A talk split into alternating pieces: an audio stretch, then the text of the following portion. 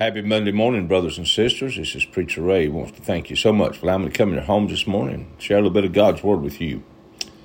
Guilt does not simply go away. The modern method of denying guilt just postpones it until a later date.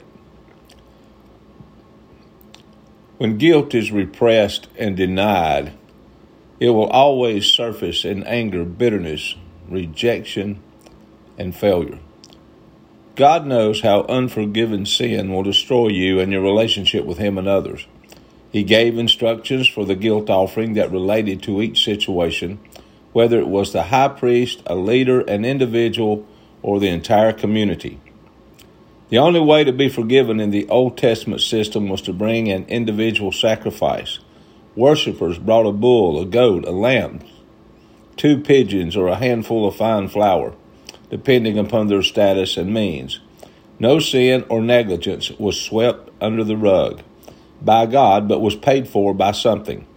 Jesus made sinners his specialty. He showed that not only is God precise with sin, but he is also merciful toward sinners such as Levi in Mark chapter 2 verse 15. Your love, O Lord, reaches to the heavens, your faithfulness to the skies in Psalms 36 5. Jesus is your guilt offering. Release your guilt to the cross and praise Him, knowing you were a sinner who now has been forgiven.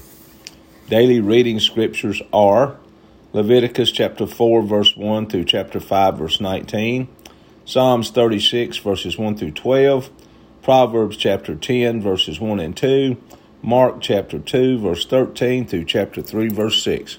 Thank you for joining in with me this morning. God bless. I love you, and Jesus loves you.